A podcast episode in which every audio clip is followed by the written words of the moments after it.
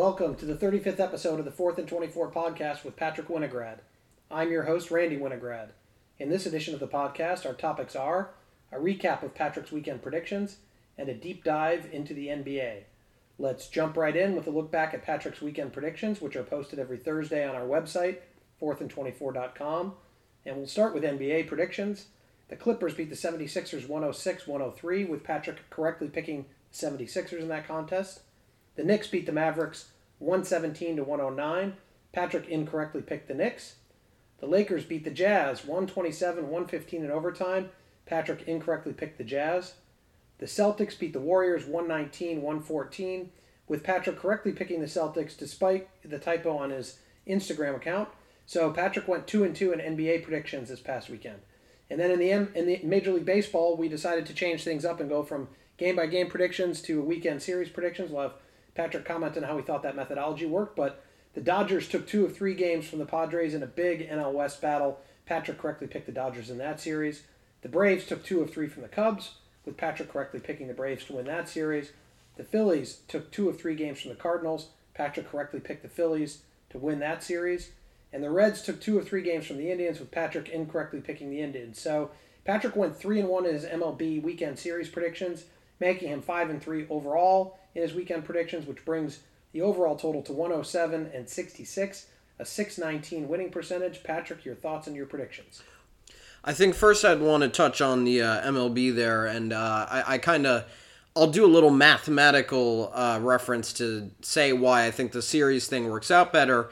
If I had predicted all of these games as individual games, all 12 of the games in the 4 series that I had picked, I would have ended up with a 58.3% winning percentage. However, by picking them as individual series, I end up with a 75% win percentage because I got 3 out of the 4 series right. And, this is generally how baseball is. I mean, the Dodgers aren't sweating the fact that they lost to the Padres and wasted a great start by Trevor Bauer. They're not upset with that because they beat the Padres twice beforehand. So in the nature of baseball, people don't dwell on one game only, and it's just not really like a game-to-game sport as much as basketball is. So I think it makes a lot more sense to do that in the first place, and also it gives me a much better chance of actually predicting it correctly based on a knowledge, and I can incorporate not just one pitching matchup, but multiple. So yeah, I really liked how it worked out this week, a lot better than last week, and I looked into it last week, and a few of the teams that I had picked to lose a few of the teams that I had picked to win and lost won the series still, so I was like, okay, well that's not really that fair that they won 2 out of 3, but I picked the one they lost, so I wanted to continue with this model because also it means I'm not picking on very specific matchups. So overall, good week in the MLB, good week for the first week of that. And in the NBA, I got hit with the injury bug again. It's like I have my own personal COVID list for my predictions list. Bug. Well, the overtime thing was a little bit different, but the Clippers... I think you might have said that in the reverse. The 76ers beat the Clippers. I did pick the 76ers. And that game, the Sixers, I think, were up by 8 points with about 20 seconds left, and they let the lead get all the way down to 1, which was crazy enough. I was watching that game, and I thought I was a bad luck charm, and I turned it off for a second, and then they made 2 free throws, and I turned it back on, and they won the game. On the other hand, you have the Knicks winning 6 games in a row. We'll talk about that more later, but I did not expect them to beat the Mavericks. The Lakers beating the Jazz. Now, this is the one I want to talk about. There were like 10 game time decisions combined between these two teams heading into this game. And every single one of the game time decisions played for the Lakers, and none of them played for the Jazz. Mike Conley did not play. Donovan Mitchell did not play. Derek Favors did not play. And Rudy Gobert did not play. And then the Lakers had Dennis Schroeder and Andre Drummond as game time decisions, and both of them played. So not only did the Lakers have their full cast, basically, except for LeBron and Anthony Davis, But they also, but the Jazz also did not have the people who were supposed to be guarding those important members of the full cast, especially when you consider Defensive Player of the Year, Rudy Gobert. And as I wrote about in my article, I thought the game was going to come down to the matchup between Rudy Gobert and Andre Drummond. That matchup turned into Andre Drummond and Ersan Ilyasova, which is not really the same matchup as the two-time Defensive Player of the Year. So that one I got messed up, and they were also up by 2 with 5 seconds left and let the game get into overtime. Then they got killed in the overtime. And yes, the typo on Instagram, on my graphic, I had the Warriors winning. If you look at my article, I actually did have the Celtics winning, and it's on 3 different pages on my site, so you can verify that, and it's in the article. Trust me, I did pick the Celtics. And I especially remember that because even in my head, I checked the score of that game and they were losing by 16. And I was really upset because I was like, oh no, I'm going 1-3 in the NBA again. And then they made a miraculous comeback and I was like, yeah, I went 2-2. And then I looked at my Instagram and I went, wait a second, I picked the Warriors. Now I went 1-3, but changes the narrative with that typo. But anyway, a decently successful week in my predictions. It adjusted the winning percentage by 0.001, so not really going either way, but I will take that because the winning percentage I'm at right now is pretty good. Definitely. 619 winning percentage is pretty darn respectable, particularly given some of the things we talked about, the anomalies of you picking days in advance as opposed to right before the game, not with imperfect knowledge. And I even tried to pick on Friday games this week, but obviously you can't pick 4 great games from Friday alone because that's not the main day of the NBA schedule, so... All right, well, as we mentioned, Patrick does these weekend predictions earlier than a lot of the games. They're every Thursday posted up on our website, 4thand24.com. That wraps our look back at Patrick's weekend predictions. Let's turn our attention to the NBA, where, as usual, we do our recap of the most impressive teams of the week, most disappointing teams of the week, and the player of the week. So, Patrick, let's start with your most impressive team of the week. Yeah, this is very clear-cut, and actually for both of these, you're going to see the East was the impressive league as a whole this week, and the West was very, very disappointing. The first team is the Philadelphia 76ers. They're on a 4-game win streak right now, although they do play the Warriors tonight, so we'll see how that one goes, because the Warriors are pretty hot right now, too. They beat the Mavericks, the Nets, and the Clippers, so this is not a 3-0 stretch that you're going to take lightly. This is a very, very, very strong winning streak for the 76ers. These are 3 good teams. I mean, the Mavericks are on a little bit of a slump right now. They're not playing their best basketball. Probably the wrong time of the year to be doing that. But the win over the Nets was a pretty big one, although they almost choked the game away, I'm not going to lie. But then that win over the Clippers was a pretty important result because they really had to contend in that game with Paul George playing really, really well recently.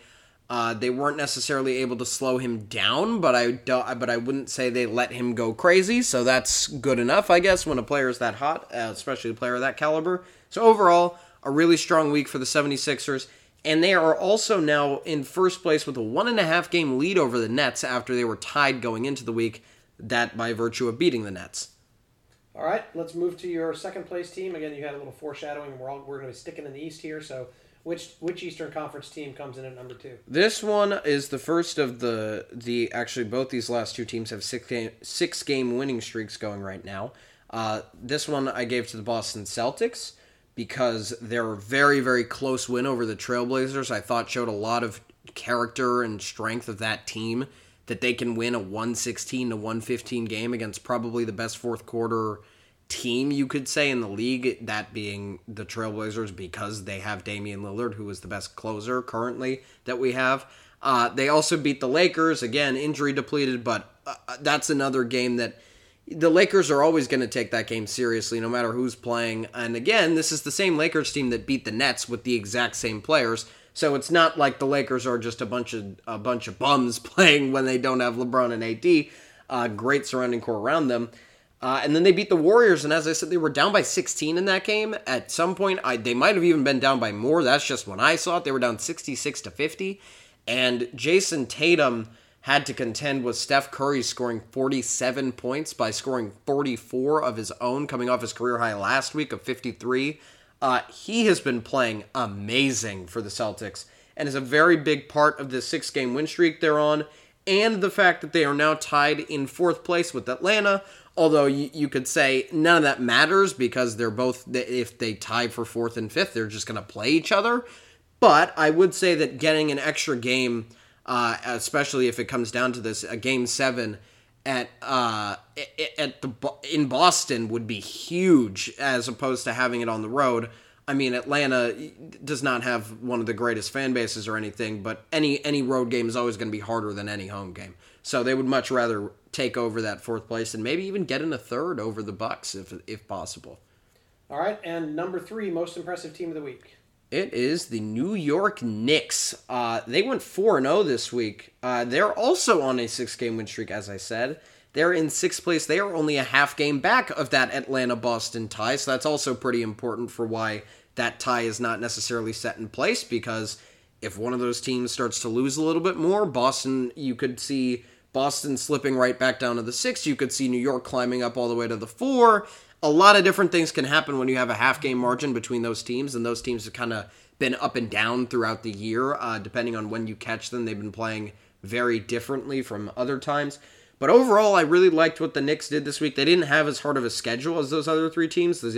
I mean, those teams I mentioned. Look, the Sixers played the 2 seed in the East, the 3 seed in the West, and also the Mavericks, who are another good team. The Celtics played the 4 seed, or the 5 seed in the West, the 6 seed in the West, and the Warriors, who are hot right now, although they're not very high in the standings, kind of similar to the Mavericks, but a little bit opposite. The Knicks did not play the level of schedule, but they still went 4-0, and they beat the Lakers, the Pelicans, the Mavericks, and then the Pelicans again in overtime. And again, not as high because of that schedule, but they are only now a half game back of Atlanta and Boston for that tie for 4th. The most important thing is that they're playing themselves out of the play-in spot, and currently that team is Miami, so I would not put it past the Knicks to lose that spot and give it up to Miami, and then we'd have to see what happens in the play-in game. But I think they're very happy with the way they're playing right now, and it looks like they will be able to avoid that play-in so far, but it could change very quickly. Yeah, well, so as you mentioned, all these teams in the East, and you mentioned a little bit briefly, mentioned Atlanta, they easily could have made your list. The 4, 5, 6 teams in the East just in their last 10 games have been really keeping pace with each other, kind of distancing themselves a little from the pack. So yeah, although the Hawks did not look great against the Bucks, losing to Giannis on a minutes restrictions. That's not necessarily a great look compared to when you have these teams going on huge win streaks, undefeated against pretty much all playoff teams. I think says a little bit more about them because the Hawks did play a playoff team and they did not capitalize on the opportunity. But I think all these teams have been 7-3 or 8-2 in their last 10 games. Yeah, and the one team actually that I would like to mention that wasn't on there is actually not the Hawks. It's the Warriors, because they went 3-1 and only lost to the Celtics. And they've been playing a lot of good teams. Obviously, unfortunately, you had the Jamal Murray injury in a game against Denver.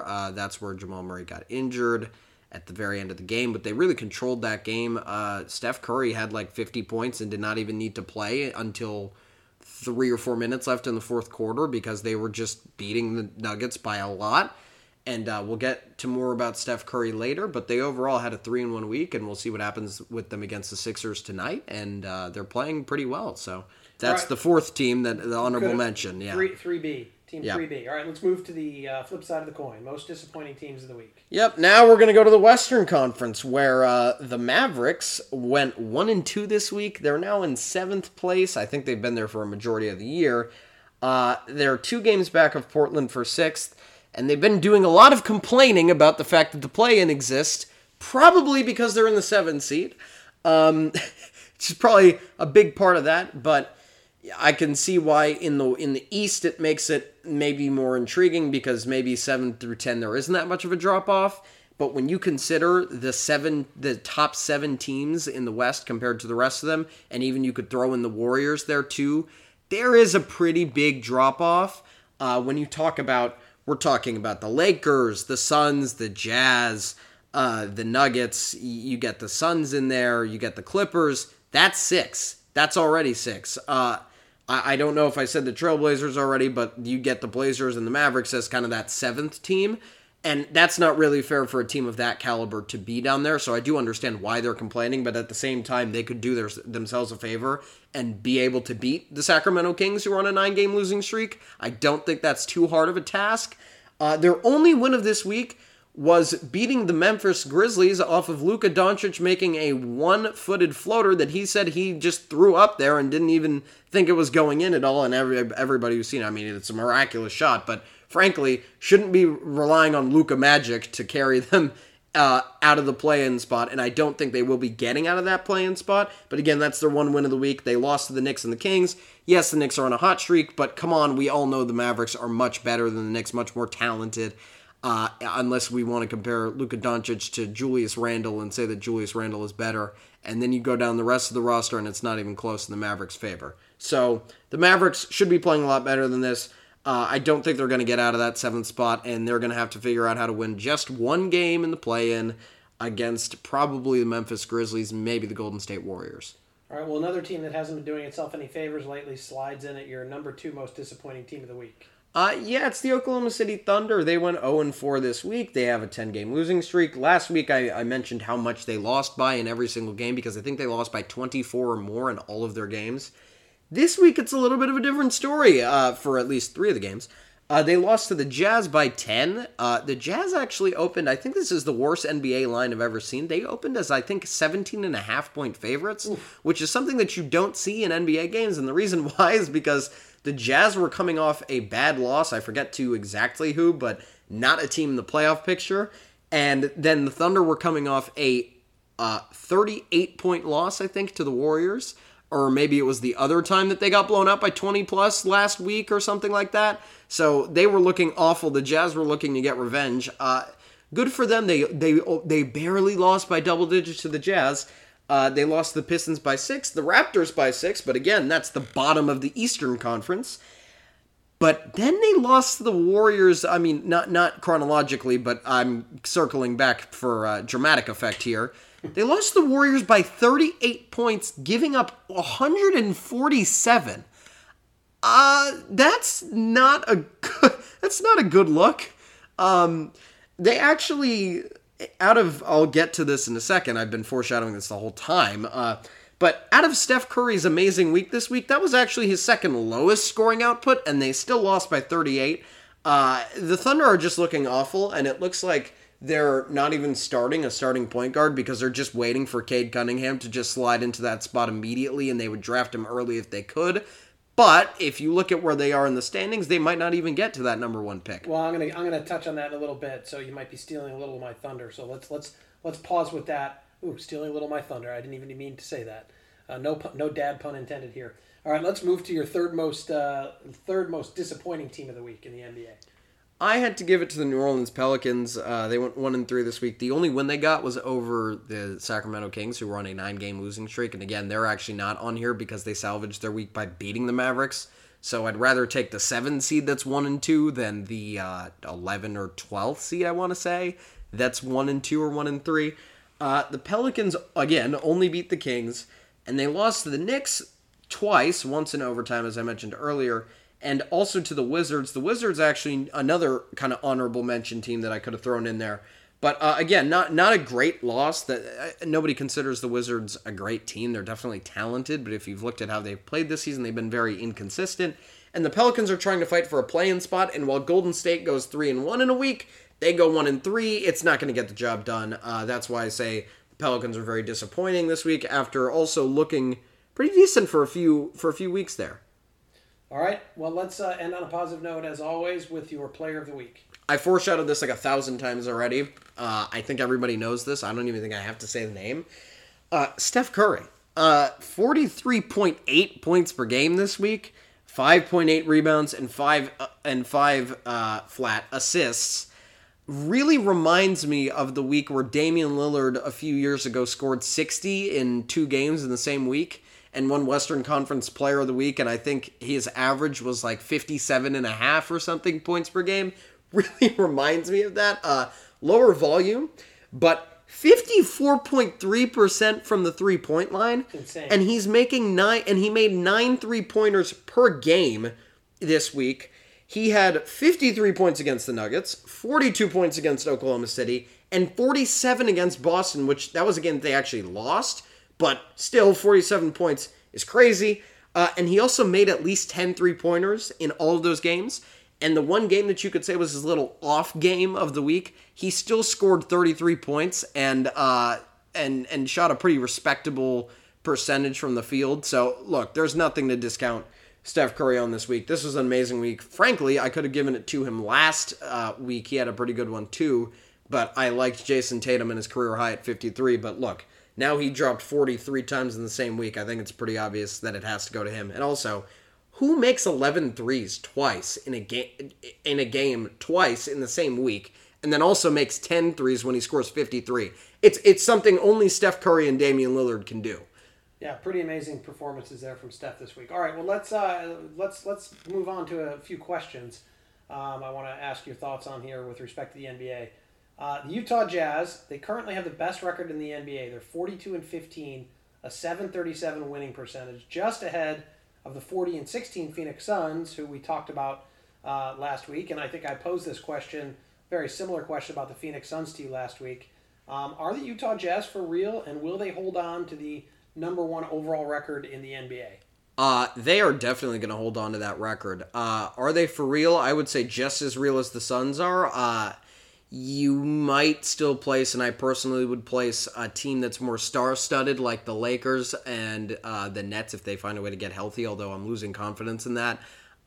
They would maybe squeak ahead of one of those teams. I would still give the edge to the Lakers in the West, although I think it would be really rough if the Lakers had to play them in the second round of the playoffs if they're not on as much of a roll. And the Jazz will be able to carry over their regular season momentum straight into the playoffs. I think the earlier the Jazz get the Lakers, it might be the better. And especially because if they can make it past the Lakers, I think they'll have belief that they can make it past really anybody. So I think they're for real. We'll see who they play in that 4-5 series.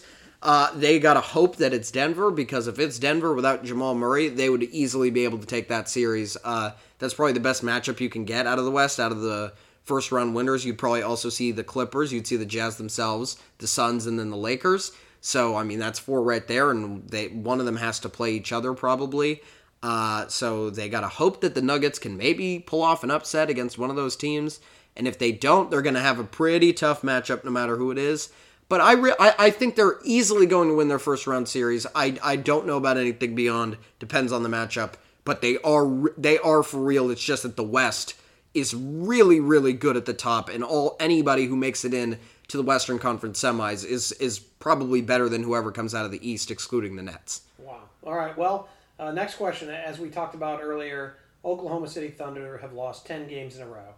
They're now 20-37, sitting with the fifth worst record in the NBA, 5.5 games behind Houston and Minnesota, or ahead of them, however you want to look at it, but behind them in the tanking race for the number one pick in the draft. Both Houston and Minnesota are 15-43. So you mentioned, we're not playing a point guard and looking for Cade Cunningham, who many people presume will be the number one pick in the draft. Do the Thunder have a chance of ending up with the worst record and getting the number one draft choice? What do you think? Well, first of all, I'd like to go back on that. That was actually a joke. I haven't watched a single Thunder game all season because they're an incredibly, no, I wouldn't say boring team to watch. It used to be one of your favorite teams. That's well, yeah, but anyway, so I have not watched any of their games this season. I don't know if they're playing a point guard or not, although I could assume that they're not playing any of the starting positions to go 0-10 in a row. But I think there are teams who have a chance to get it besides the Rockets and the Timberwolves. I don't think OKC can get it. But again, remember, this is the NBA draft lottery, so there's not necessarily a guarantee that you get the number one pick just by having the worst record. I think they're definitely in the zone where it just feels like there's just something so off about this team that it almost feels like they're destined to kind of pull a New Orleans Pelicans and end up with the number one pick from the number 6 draft odds for it, or lottery odds for it. I could easily see that happening. I also think they could get to 3rd or 4th. I don't think they could get behind Houston or Minnesota. I mean, maybe they could get behind Minnesota if Minnesota starts playing well with Anthony Edwards trending up. They have D'Angelo Russell. They have Kat. They have some all-stars on that team. So they could start playing a little bit better if Minnesota has a really bad schedule, but I think there's not that much time left in the season for them to get down too far. I think you could easily see them behind the Pistons, or I could easily see the Pistons getting into number two, behind Minnesota even. I think the only chance OKC has is to hope that the Cavs, for some reason, Colin Sexton just starts clutching up games and bringing them up the standings, and maybe they can end up with the fourth or third worst record, and then just hoping that the odds take them forward for the rest of it. All right, final question. Last time on the podcast, we talked in depth about the retirement of LaMarcus Aldridge, including the impact of his retirement on the Nets super team that we're now not going to obviously get to see with all the former All-Stars they had and current All-Stars they have in the team. Then on Sunday, Kevin Durant got hurt and had to come out of the game.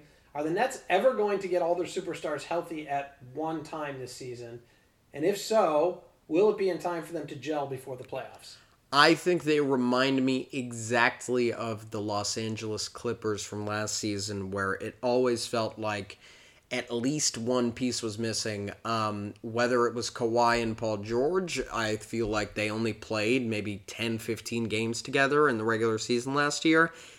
And if you want, or definitely before the bubble, not many at all. And then if you want to include some other players, you could also throw Patrick Beverley into that mix, because he was out for a while last year, and then you end up, I think that core three only played, I think they played less than 10 games with each other all season, and then when they started playing in the playoffs, I mean, Patrick Beverley actually missed a bunch of games in the playoffs too. It seems like they didn't know who the closer was, it seemed like they didn't know who the point guard was, it seemed like they hadn't figured any of that out. It seemed like they were trying to find themselves, and you can't be doing that in the playoffs. Again, they blew a 3-1 lead last year. I don't think the Nets will do that because I think their core is just so much more talented. I think the only thing that could happen is I don't think a chemistry issue would make them blow a lead like that. But I think the real concern about them is, can they actually get healthy at all before the playoffs, during the playoffs, even after the playoffs? It feels like this team has a lot of injury issues. Even James Harden, who normally doesn't get injured very much, is suddenly injured. Kevin Durant has more of an injury history, especially recently, and you wonder how many of those injuries are tied to that original Achilles injury. But I think it's very, very possible that this Kevin Durant injury, they're going to try to be really careful again, and you might see him out for maybe 15, 20 games. And then by the time you get to the end of the season, there's only 2-3 left, and then they're resting them to get them ready to for the playoffs, and you might never see that Kyrie, KD, Harden trio back on the floor. They did play a few games before, but you might never see that all on the floor at once right before the playoffs, and if you do, it will have to be like a very slim margin of games right before the playoffs start. And I don't think it's enough time to gel, and I don't think it's going to go very well for them past a few rounds in. I think if they run into a 76ers team or a Bucks team playing at their peak with a lot more chemistry, I think those two teams could easily bounce them from the playoffs. I don't really see anybody else doing it, though. All right, well, we don't know how severe KD's injury was. It could be a short-term one, it could be a long-term one. So, but again, even if it's a short-term one, they're going to be careful with it because they don't want to re-aggravate anything. So even if it should be a 1-week, 2-week injury, it might turn into a 3-4-week one just to play it safe, which, again, makes total sense, but especially given his recent injury history. But at the same time, it's not going to benefit them in any way. Well, time will tell. I think we'd all love to see the Nets get healthy and have those three top teams in the Eastern Conference, kind of like you have the top four, top three, depending on the injury status of the Nuggets in the Western Conference. All right, well, that wraps this edition of the 4th and 24 podcast. Please be sure to check out our next podcast, which will be on Friday, April 23rd, where we will talk about Major League Baseball and other significant events in the sports world. In the meantime, be sure to submit any comments you might have, topics you would like to have discussed, and check out Patrick's additional content on our website. That additional content includes tomorrow's NBA Power Rankings update, Patrick's picks for next weekend's games, which, as we talked about, will be published on Thursdays, and his MLB Power Rankings updates, which are posted on Saturdays. All of that can be found at our website, 4thand24.com. That's the number 4, THAND, the number 24.com. Thank you for listening.